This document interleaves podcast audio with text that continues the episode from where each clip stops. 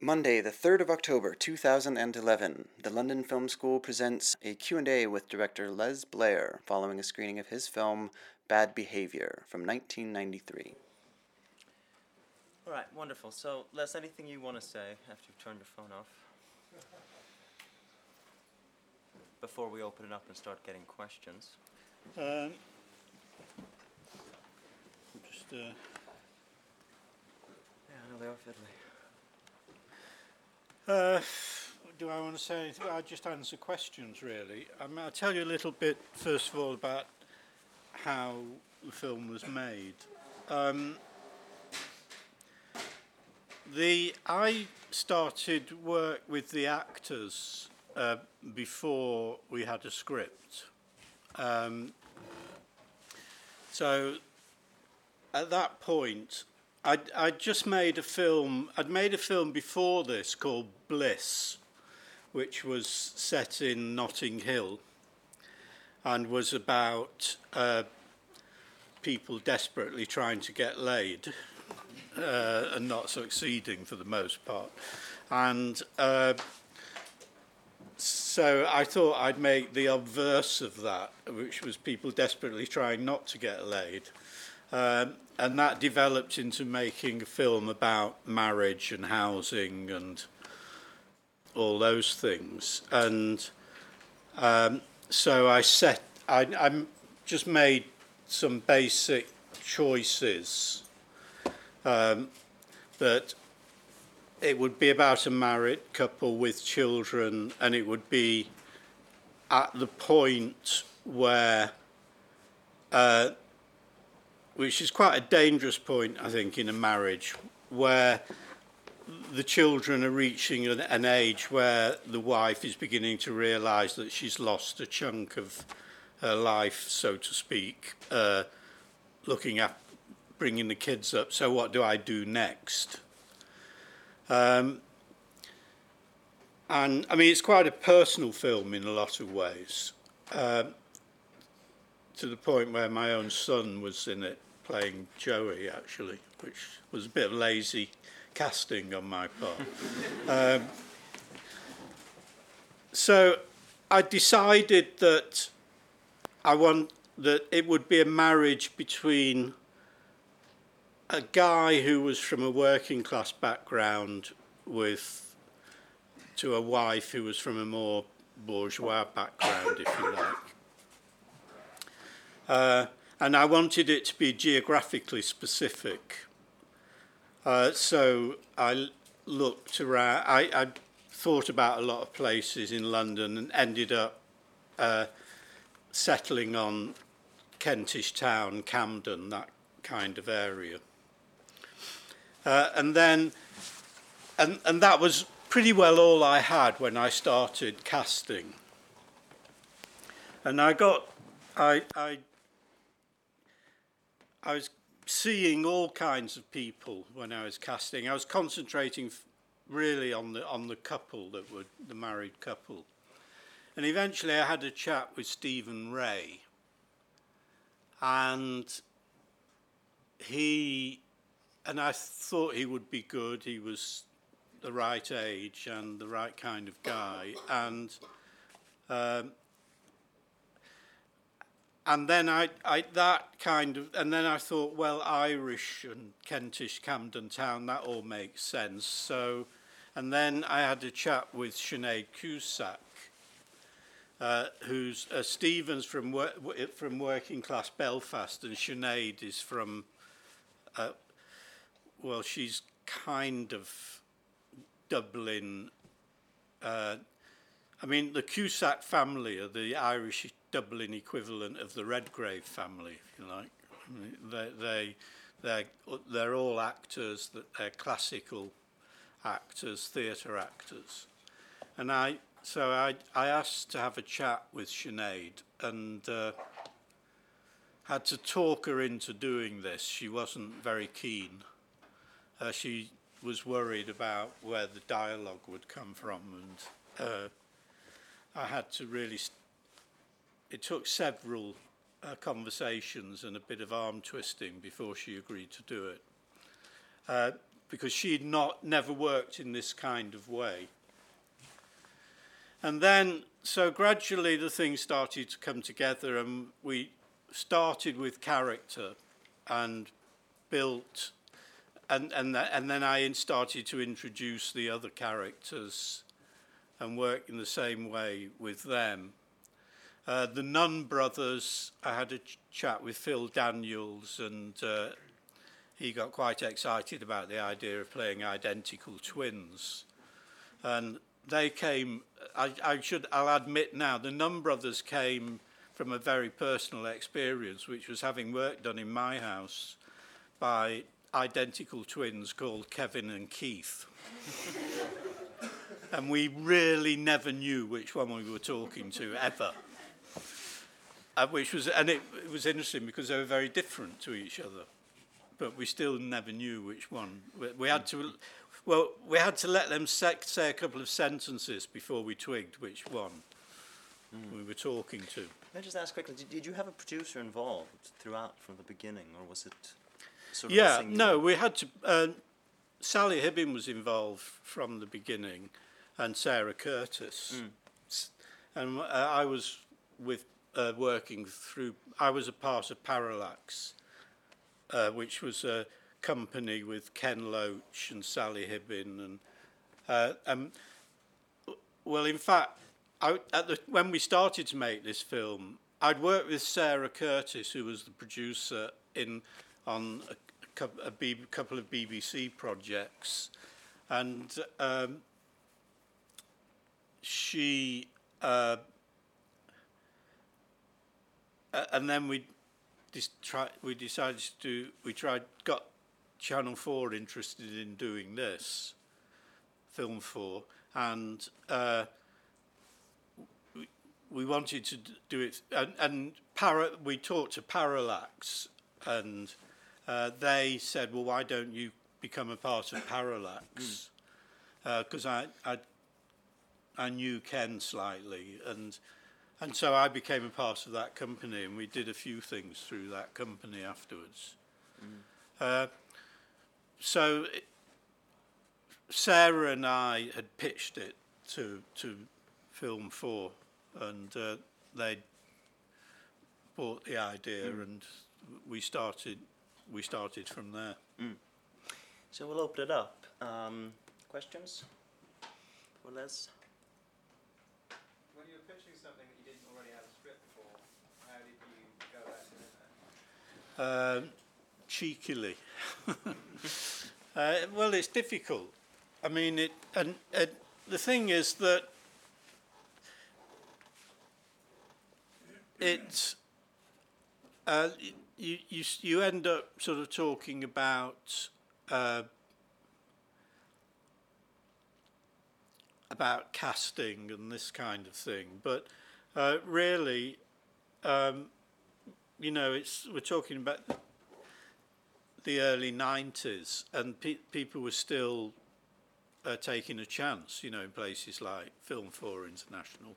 I, I mean, it would be very difficult to do it now. It, well, it'd be impossible to do it now, unless you were Mike Leigh, say.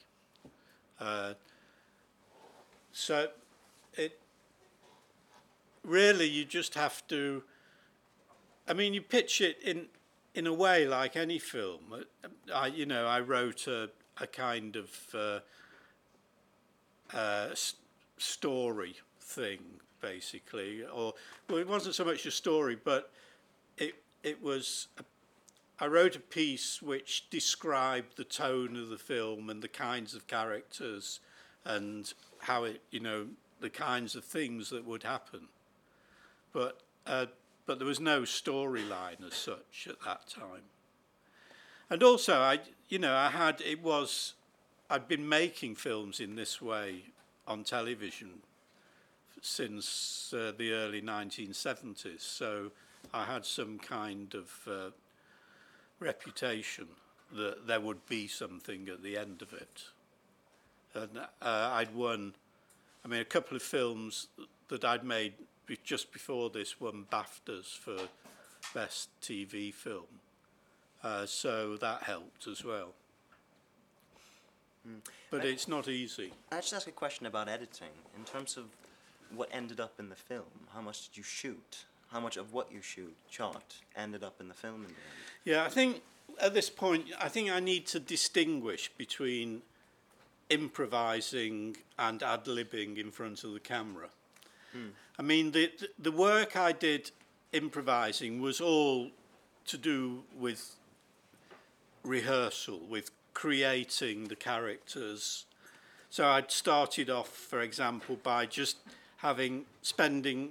I mean, we worked for about twelve weeks before we had the story.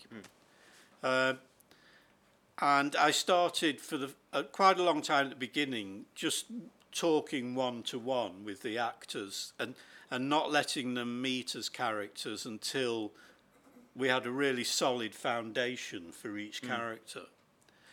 And then I set about creating the history of the marriage. So we started the first time uh, Sinead and Stephen's characters uh, improvised together in rehearsal was the first time they met hmm. as characters. So we'd gone back in time, basically, to to where to where the to the time when the film happens, hmm. and we sort of improvised our way through the story of the development of that relationship uh, until the decision to live together happened and then to get married and hmm. so on. Uh, and I think it's it's because of that that you get that credible relationship mm. between the two of them. Because all those look, looks at each other and the pretends, the kind of style of, of the way they relate to each other. I mean, somebody once said to me, Why are they arguing all the time? And I said, They're not arguing. Mm.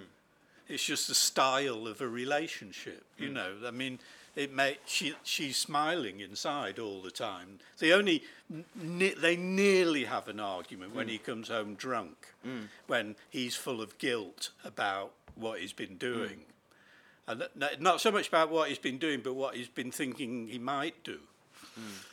And and uh, and she obviously senses that something's been going on, you know, and he's being slightly guilty and secretive about it, and they nearly have an argument there.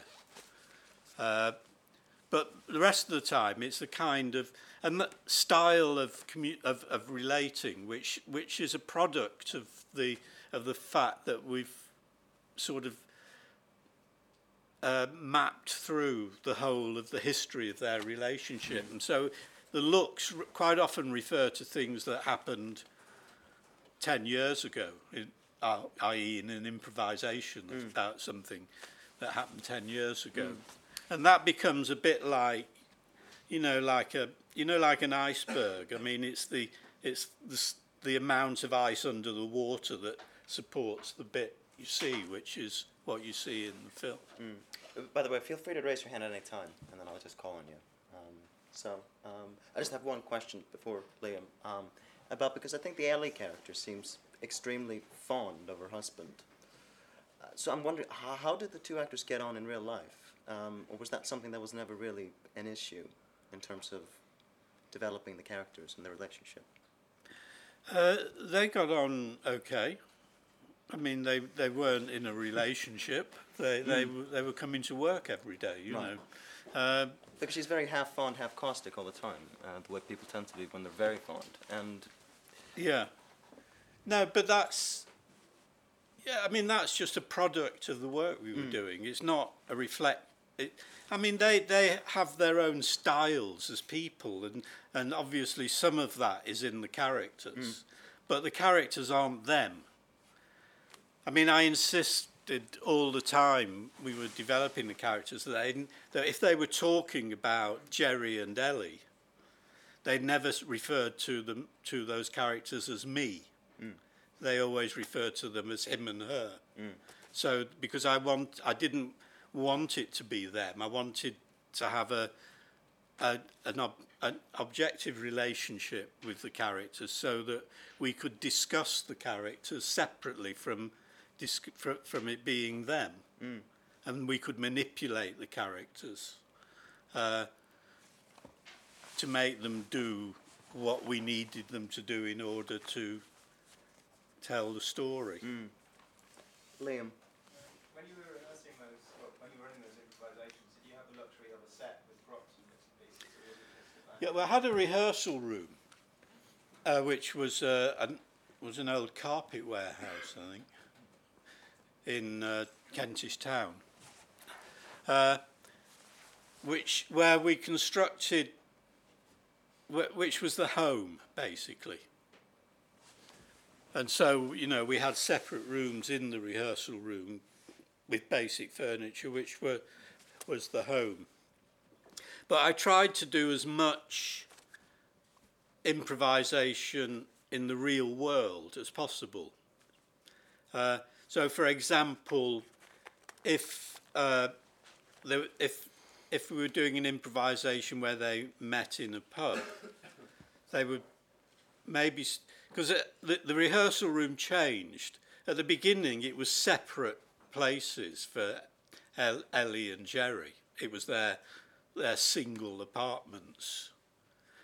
But and if they met and if they arranged to meet to go and see a film or to go to the pub, they would start off in their own apartments and then I'd, I'd cue them to leave separately. And then they'd meet in the pub, in char- by, by which time they'd be in character.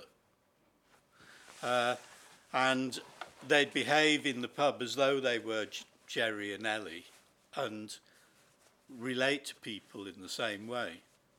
I mean, it, it didn't, in this case, get tricky. There, there were, a, I, I did, I was working this way once in South Africa, actually, when a, a guy was in character and someone met, he knew turned up in the place, and he refused to get out of character. and and uh, it got a bit complicated. um, but um, yeah, so that's it really. Um?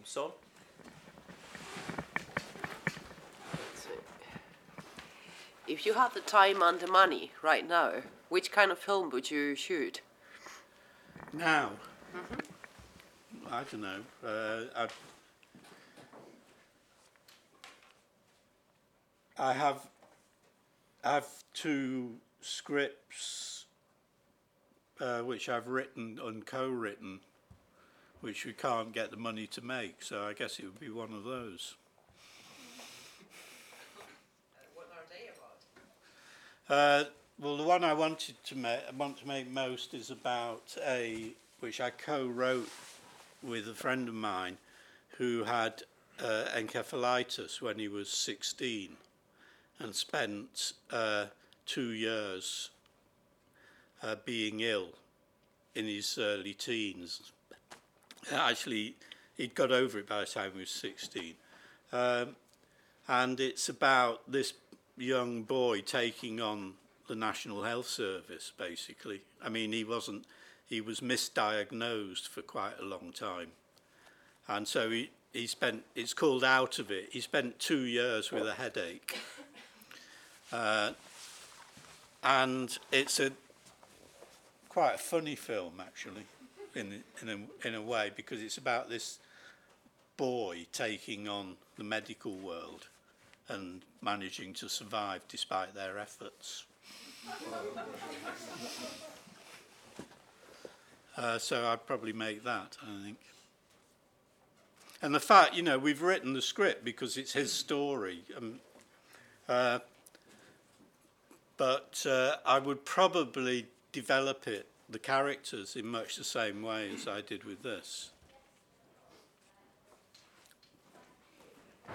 Colin, did you have a question? Or Um, no, I can. Yeah, no, I wanted to ask about the production design of this film. Like in terms of uh, how were the houses that you've chosen? Uh, is, are they completely dressed up to to character, or how Yeah. how it, that, that does that? The house was empty. That was- yeah. and uh, Jim Grant, the designer. I mean, I he, I had a great unit on this film in, in those head, heads of departments. And every, every piece of decoration and fabric in that house has been selected and carefully placed. And Janty Yates, who did the costume, I thought did a brilliant job as well. Very detailed. And I mean, she would work She has a great way of working, Janty. She just brings bags of clothes in and throws them on the floor and and the char- and, and talks and the character the actors talk about their characters and they select clothes between them and they create wardrobes and Witold Stok was on camera. That was and Rodrigo Gutierrez was operating, and that was a really good combination. You know, they're people uh, who, you know, working this way uh, is is is not easy for the tech technical people.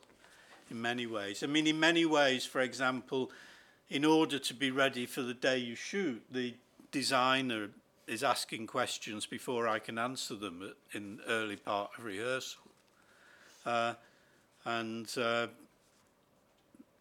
but you know, they, everybody worked very well, and uh, I really think it really shows in the film. It's a shame it's not a, a good print, and uh, but. Uh, we we did think the BFI was going had a print, but at the last minute they said they didn't think it was showable. Someone must have been kicking it around an editing room or something.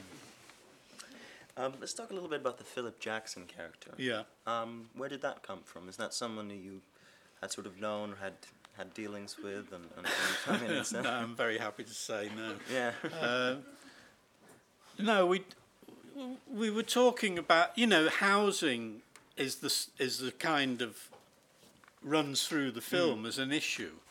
Uh, you know it's that you know Jerry works in a planning department, uh, and they.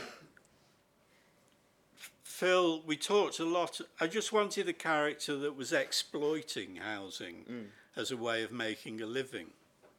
Uh, and so we did a lot of research and um, or, and we talked a lot and uh, Philip Jackson who plays him Howard uh, he talked a, bit about uh, creepy about grease balls he'd met in his life and uh, we gradually sort of settled on one of his grease balls as a starting point for a character and then introduced him to the profit making world in housing and all the scams you can pull. And uh, and so that that's that's where that character started but then as as we go on the characters take on their own life you know that, that and become diff- they become different to the actor and different to the person he described to me, and they hmm. become Howard Spink, who's hmm. a you know an entity of his on his own, hmm. and and then you know we push the character in to extreme situations. So we ended up with this thing where he regularly got his house repossessed and would go and find somewhere to bunk down and immediately find out where the house was being auctioned and go and buy it back at a quarter of the price that it would fetch on the open market because it was being auctioned by the repossessors, uh, which you know is quite a, is a viable scam. Um, so you know a lot of that kind of work goes into it. I mean, um, Steve Stephen Rea spent days in Camden Planning Department. We got him a desk there, and and he would find out, you know, what the work was, and then he'd go in, and that you know, as as the character was developed, he'd he'd leave the house, leave the rehearsal room in character and go to work in character and go and sit at his desk in character. And quite a few of the people, you know, not the, um, not Sophie, uh, but the other people around were actually actually worked there.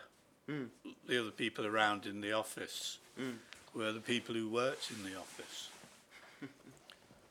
And uh, but to go back to Philip Jackson, the, the casting of him um, was that an actor you'd worked with previously? Yeah, I've worked with Phil a couple of times. He, I worked with Phil in the very first professional job I had after leaving this school, which was a BBC film called Blooming Youth, which was, I thought I'd play safe. It was about three, uh, f- four students living in a grotty flat in Kentish Town, as it happened.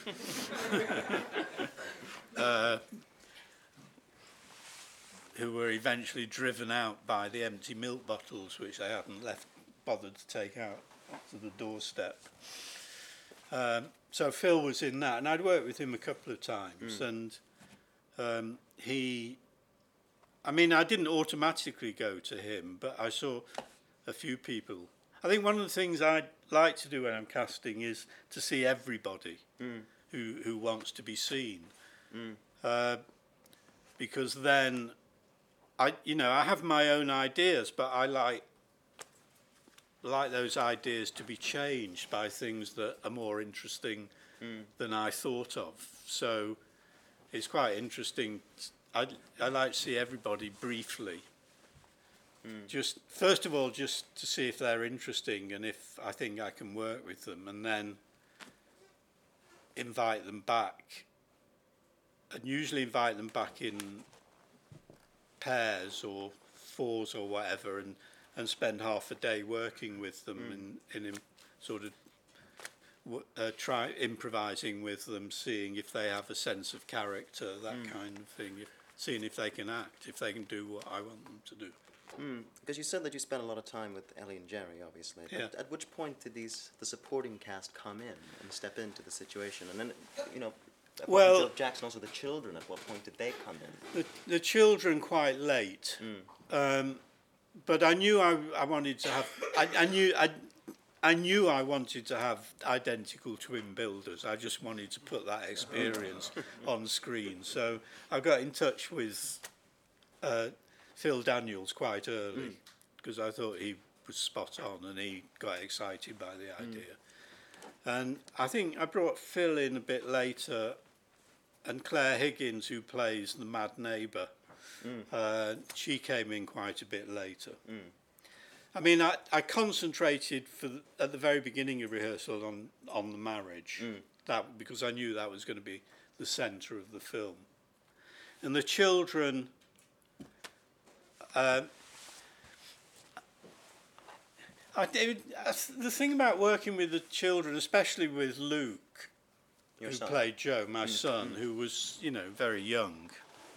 Uh, it, I think the trick with children of that age is not for them to pretend, to stop them pretending, to stop them acting. So I just tried to make it as real as possible.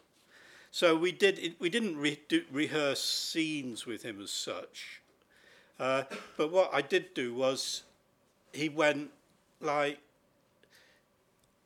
uh, Ellie and Jerry took him out to places, took him for to McDonald's, took him to the zoo, uh, so so that he began to get a sense that, of of the family, and he uh, and he did you know like.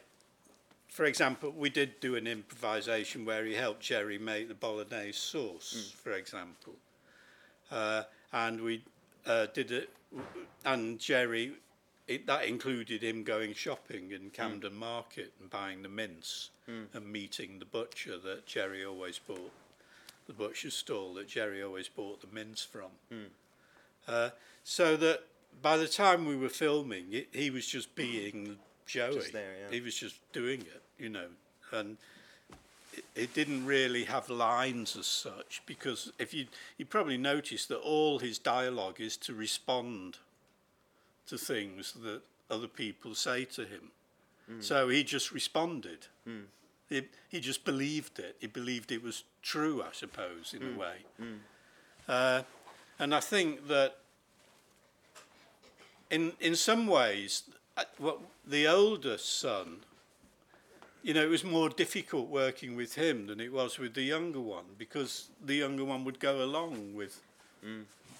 Although there was one occasion when we were filming on Hampstead Heath, and I was trying to position them for that high angle, looking down when they were playing football, and Luke was getting bored, and uh, we said, well, "Can you? We don't want you to do anything yet. Just stand there." And then, and and Luke's, and I said, and then we'll have a go. And Luke said, "Is this a rehearsal or is it a take?" and I said, "It doesn't make any difference to you, Luke. Mind your own business." so, but it is different with them. Um, but I'd give you an example of how it works in a way.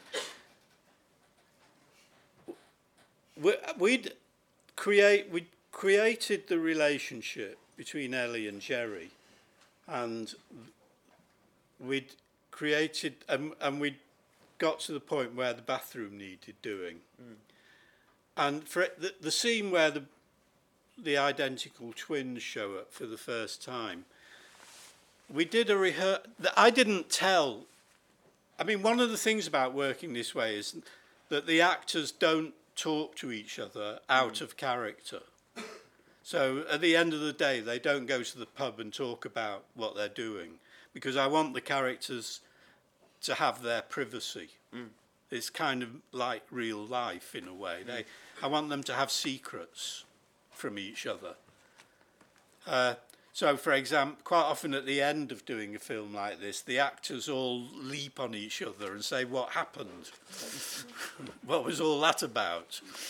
Uh, and uh, so they knew that the Nunn brothers were coming, or one of the Nunn brothers was coming round to, to have, to, uh, but they didn't know they were twins. And we did this improvisation in the in the rehearsal room, where uh, Roy came. Phil Phil came as Roy, and bringing in he had a cup of coffee and some tools. Uh, he had a, a uh, you know takeaway coffee and some tools, and he was wearing a red shirt. And he came in, went into the bathroom went out, put his tools and his coffee down, went out, and then he came back as Roy in a blue shirt with another cup of coffee and some more tools and put them in the bathroom and went out. And they hmm. did this for about 20 minutes before either Ellie or Jerry noticed that, that, that, that this guy was changing his shirt when he every time he went out of the room out of the rehearsal room. And, you know, the, the fact, I mean, this is the key to it in a way. And then it was revealed that they were twins. Hmm. And the fact that they'd actually lived through that and believed it made them completely believe that they wouldn't, that they would be, hmm. th- that they wouldn't be able to recognise that.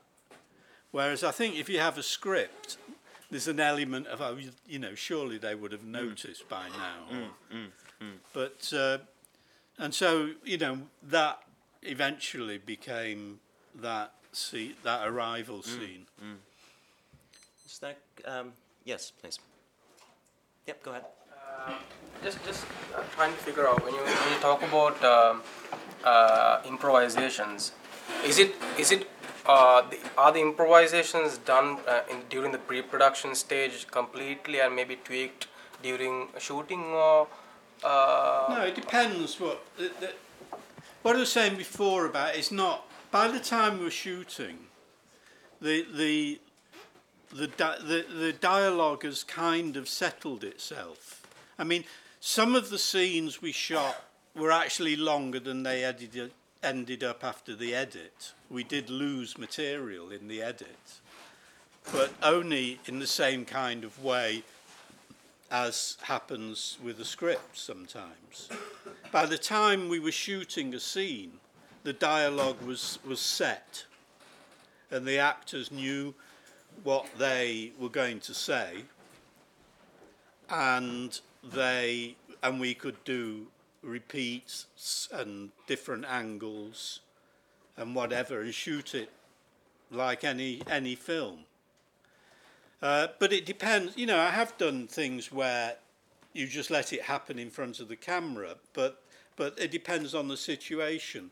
Um, when I did, uh, I made a film once about a, a, a racing stable, horse racing stable, which was created in this kind of way, and it was about two young lads who were working there, and we had a scene where they had a, a row and then a fight in a caravan, uh, and uh, something like that. You know, I want, I didn't, I just didn't want to rehearse that. We just, we. we just got them more and more agitated until as, as characters and uh, until and then just said go for it basically. And uh, we had one camera which captured as much as it could and then I picked up odd little things which uh, would help knit it together in the editing room. But, but it's very rarely that that happens. I mean all this all these scenes are rehearsed by the time.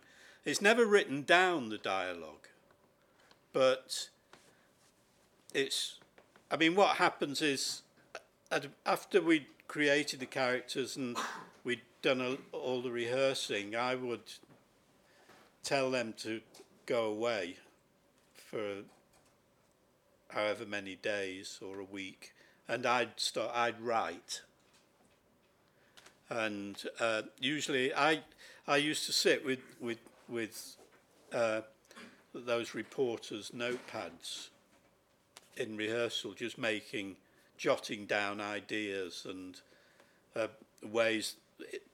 Starting off with, you know, what what do I want to improvise next? Improvisations always uh,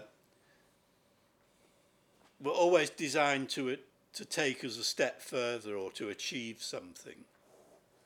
Uh, but uh, and that I'd send them away when we'd done enough work and write a, a scenario basically, which was usually about 25 pages, uh, just description scene by scene of what would happen.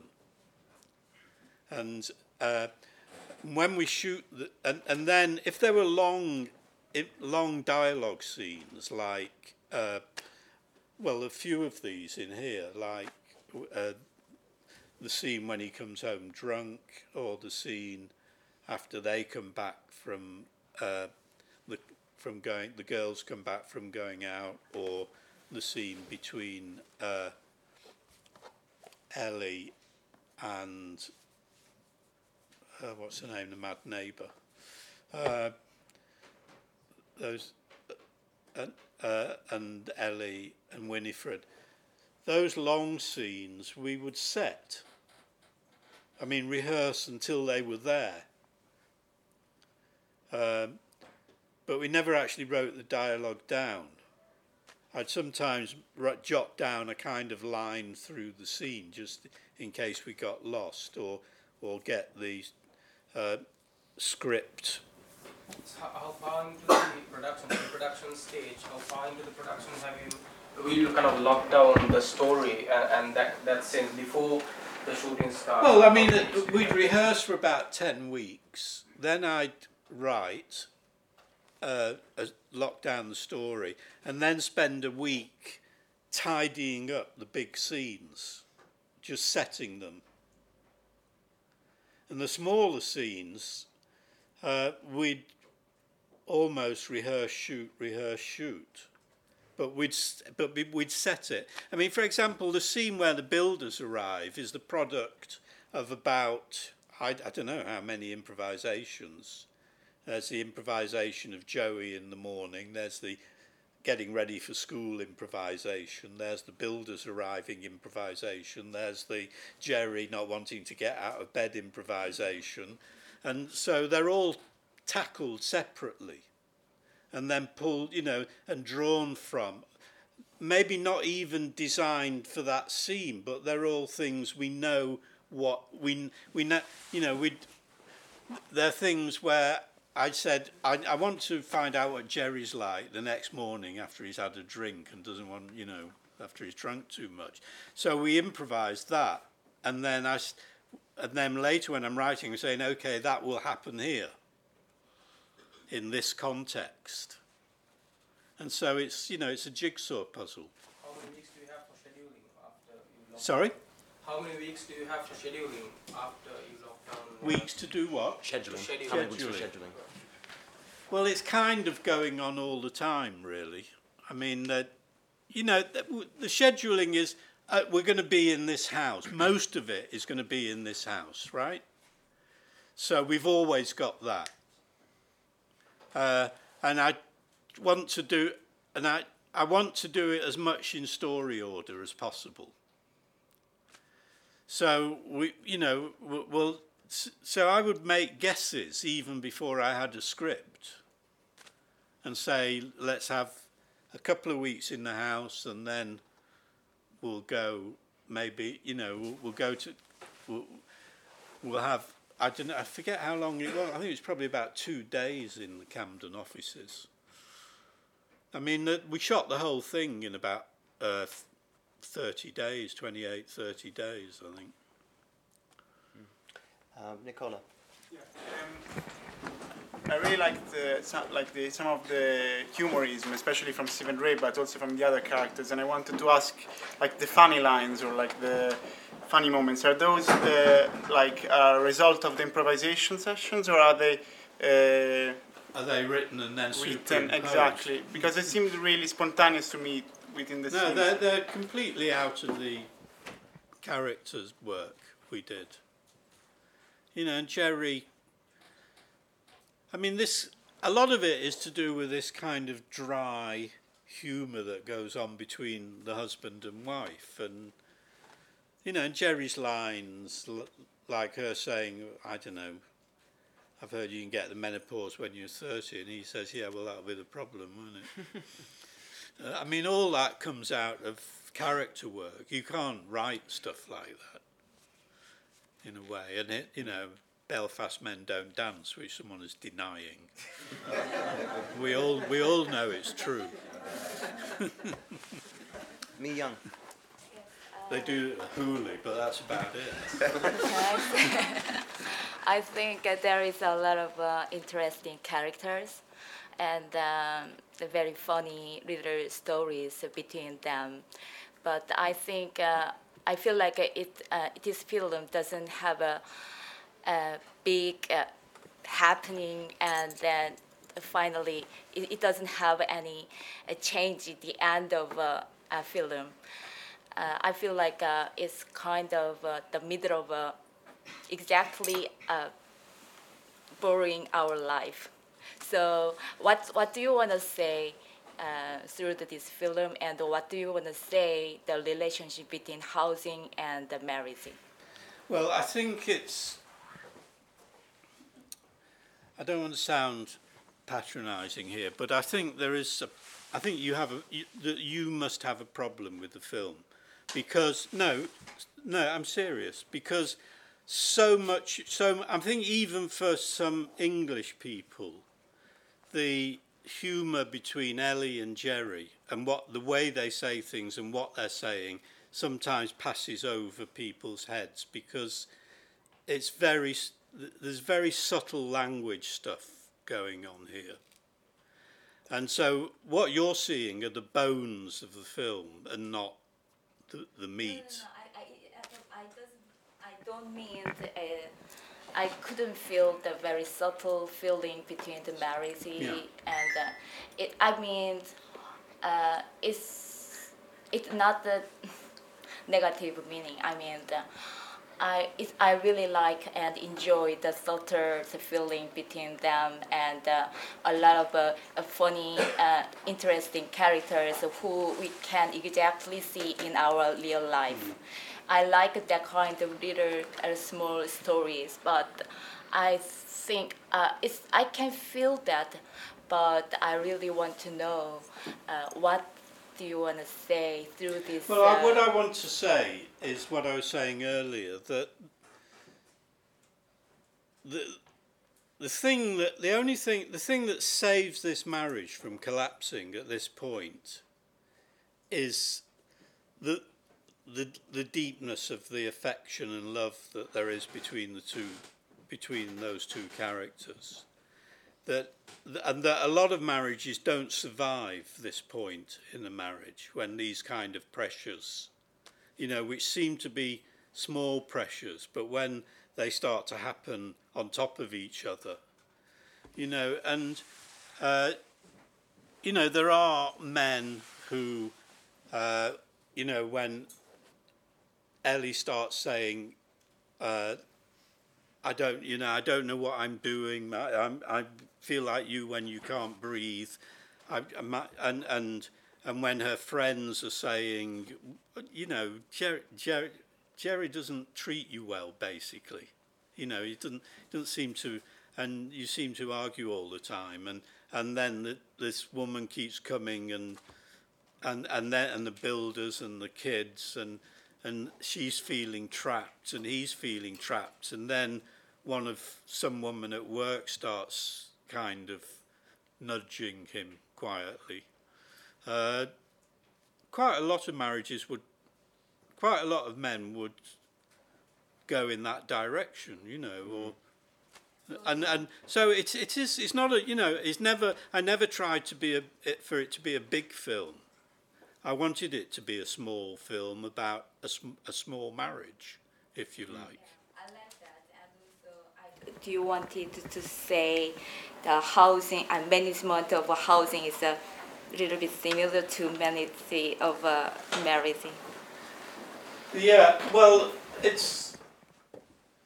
I mean, housing. it- It's the kind of thing that I'm interested. In, was interested in that housing. I mean, for me, houses uh, uh, should be a place where, where you live happily. You know, not, not where people make money or, uh, or, uh, and I think people who want to live in caravans should be allowed to live in caravans, and so on and so forth. So it's all different kinds of housing, and uh, and and in a way, yeah, you know, Jerry's the Jerry and Ellie's house is is like a warm nest in the middle of all this, and is what a home should be in a way.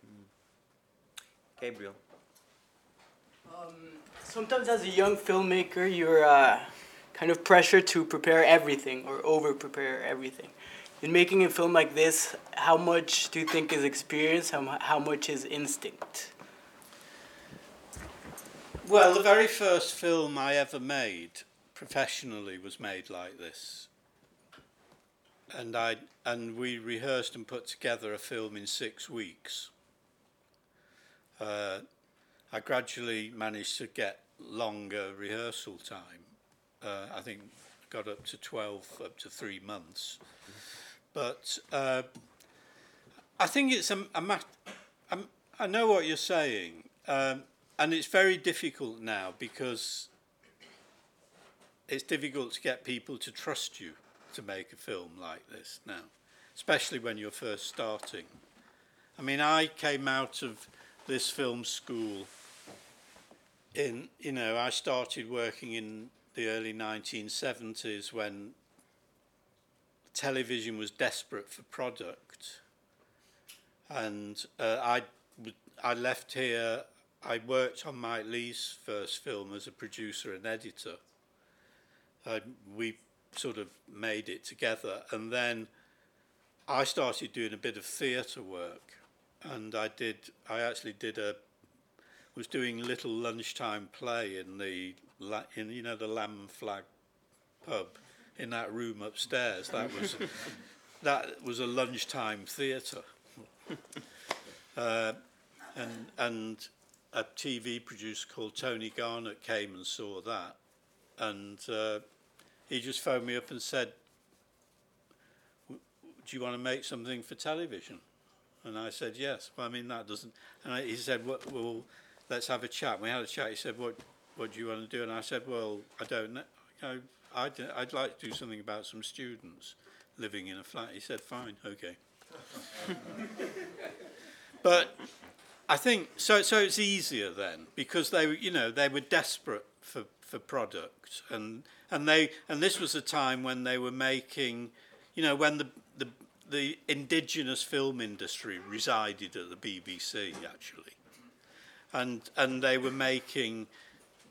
That they, they were making two or three single films a week. Uh, and people like me and Stephen Frears and Mike Leigh and Ken Loach were making these films with other, you know, and uh, uh, but I think it's also an attitude, and I think that I would I developed a thing where I was prepared to kind of climb up the tree go out along the branch and start sawing and see how long it took me to saw through the branch in a way, you know, before I fell to earth, and to see if I could not fall to earth. And so, you know, it, it you, you get brown knickers and and you, you don't sleep for weeks, but I think really, I, you know, it's ta- I, it was taking a risk, but at the same time, I was so convinced by the kind that the film could be carried by the kind of performances that you were getting were you know and this film is all these films are all about performance. They're all about credible recognizable characters people and, and that's my biggest ambition I'm much more interested in that. You know, that that's what the kind of films I want to make. That's that's I'm I'm more interested in that than genre or uh, uh, horror films or you know. Uh, it's I'm, I'm it's people are people things are the thing that interests me most. So we're going to do four more questions. So we'll start with you, the gentleman in the back. So I don't know your name, but Would you say it's a, a very British film and British characters? Sorry. Would you say it's a very British film and British characters, being from the seventies, and a lot of the films then were very British? Um, well, I mean, it's obviously very well British, although Stephen and Sinead might have something to say about that. uh, but it's definitely set in these islands. You know, it's about these about the people that inhabit these islands that we live in. Uh, and I think that I'm not quite sure what the question is you're asking, really. Are, are mostly your films uh, and your characters British? Well, not all. No, no. I made um, the last improvised film. The last film I made was about the IRA hunger strikers. Uh, it was called H three, and the film before that was set in South Africa. And was called Jump the Gun, and was a feature film about uh, which was about life in South Africa after Mandela's election. It was about people learning to talk to each other.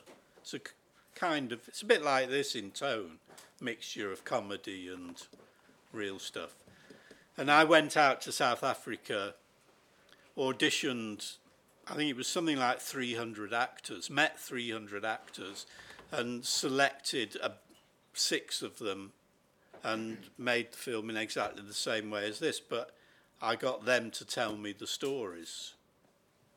Uh, so I, uh, you know, but I, you know, I, I work in my own te- on my own. T- well, you know, a film like this is about me and my. You know, this is very personal. It's very much my, wo- you know, world that I've inhabited and that it's my own territory. Is that why you work with characters? Because that's who you meet as. It's it's just what it, it it's just what interests me. One of the first films that grabbed me in the cinema. You know, I, I went and saw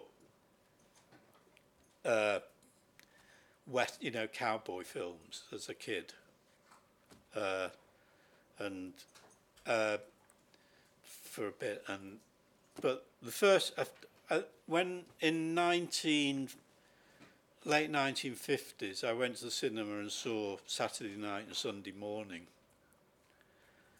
and the fin- the character that Albert Finney played was the first time I saw that I felt I'd seen a recognisable working class character on the screen. That wasn't a four-lock tugger and uh, wore a flat hat and a wife's white scarf round his neck, uh, but was a you know an aggressive uh, Burton suit wearing, heavily heavy drinking womanizer. Uh, and I, I recognised this character and I thought, gosh, that's great. That that's really something. Uh, and uh, so so it's you know, and I've always been interested. And then I just watch more and more of those kind of films, neo-realist films, films you know about real people, and it's it's what grabs me, it interests me more than uh, thriller or plot or any of those things. Fatima. Yeah, I just wanted to say that that was just a comment. You know, I like I like this fact that this, that the story of Stephen Rea seemed very surreal in a way. Like, I mean, his wife is crazy. His son is copying Polanski. I mean, or his lifestyle is quite. There's just with big iPhones. They're talking to each other all the time. It's just very interesting about like his about him. Well, you, I mean, you should remember that these phones were new toys in in this age. You know, I mean, I think that was the first mobile phone joke ever on film. by the way, when he's on the phone and the other guys are on the phone in the same room, and they just suddenly realise that they- they're actually standing quite close to each other.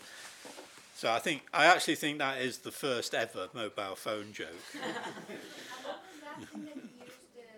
measure the room. I mean, like, Sorry? He used something to to measure the room, like distance and everything. Like. Well, it's just a kind of uh, ra- radar thing, you know, just throws a beam out and it bounces back and. Please, yes. I, I, I wanted to ask you about the, the music, your relation your relation with the composer, at what stage like he came in, and uh, the decisions that you guys made, and if you're happy or not with the final result. Because from a personal point of view, I thought that sometimes it really worked, but there was some other times that because of its repetition, I felt like the music was almost as if cutting the film in little segments of five, ten minute scenes. And well, and my second question is, how do you get the sun to come out so often, like in in, in London? Well, it didn't. I mean, we just, as soon as the sun came out, we were out there. uh, the music, I don't know. I mean, lis- listening to the music now, I, I tend to agree with you a little bit. I think it's maybe overused. Uh, but the style of the music, I wanted the, I, I wanted that style of music. I wanted the uh, kind of jazz-based music, really, because I felt that that was the kind of music that Jerry would listen to, and uh, and you know when he puts the music on at night. Uh, ideally, that would have been John Coltrane or Miles Davis or something, but uh, we couldn't afford that, so the John Altman band did a pastiche of it for me. Uh, but I, I mean, I, I also think listening to it in here, I don't know, the sound. I mean, I I think the sound wasn't very good on this. The, the music balance against the dialogue felt wrong at times to me, and I think it's a, I think it's a prob, maybe the mix, mix, uh, you know, maybe it's over, it's heavily mixed. I mean, the music came in really at the beginning of editing when I uh,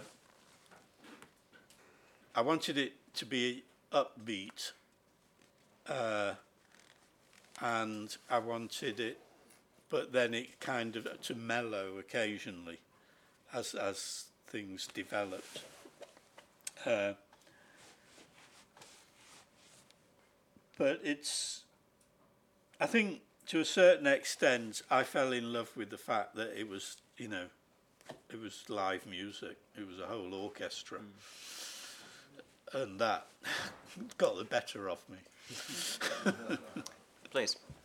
Uh, is there anything apart from the music is there anything else that you regret or would do differently today? Uh, well everything really. Where do you want me to start? I've never ever made a film where I wouldn't do things differently. Some things. I mean, sometimes when I look at this, I think it's a shame when Jerry goes to pick up the bike that uh, Sophie isn't around at that point, coming out or something with her mates. I didn't want them to meet ever at that point. But also, maybe he could have seen her across the road or something.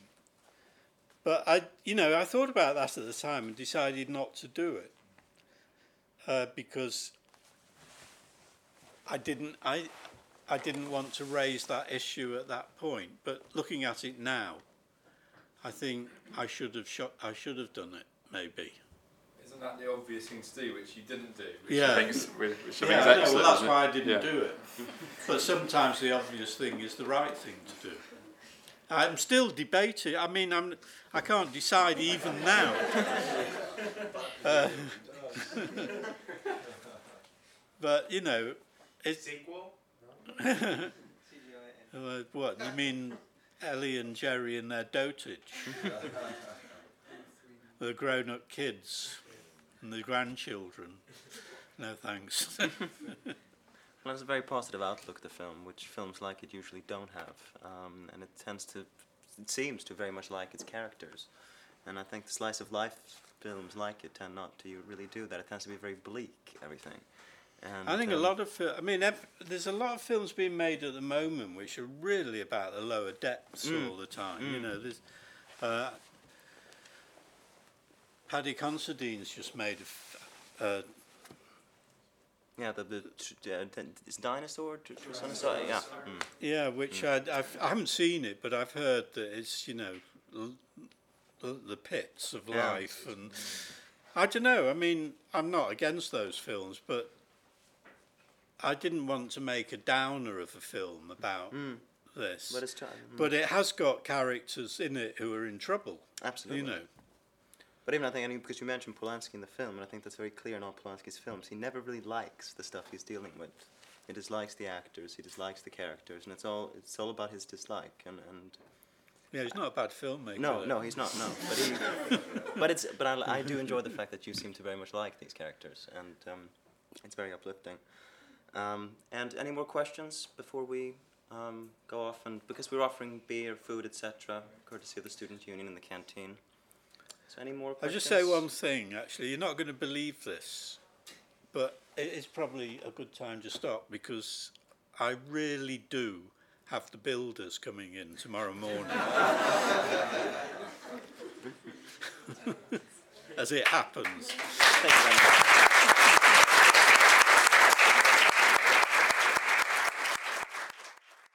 This podcast was brought to you by the London Film School.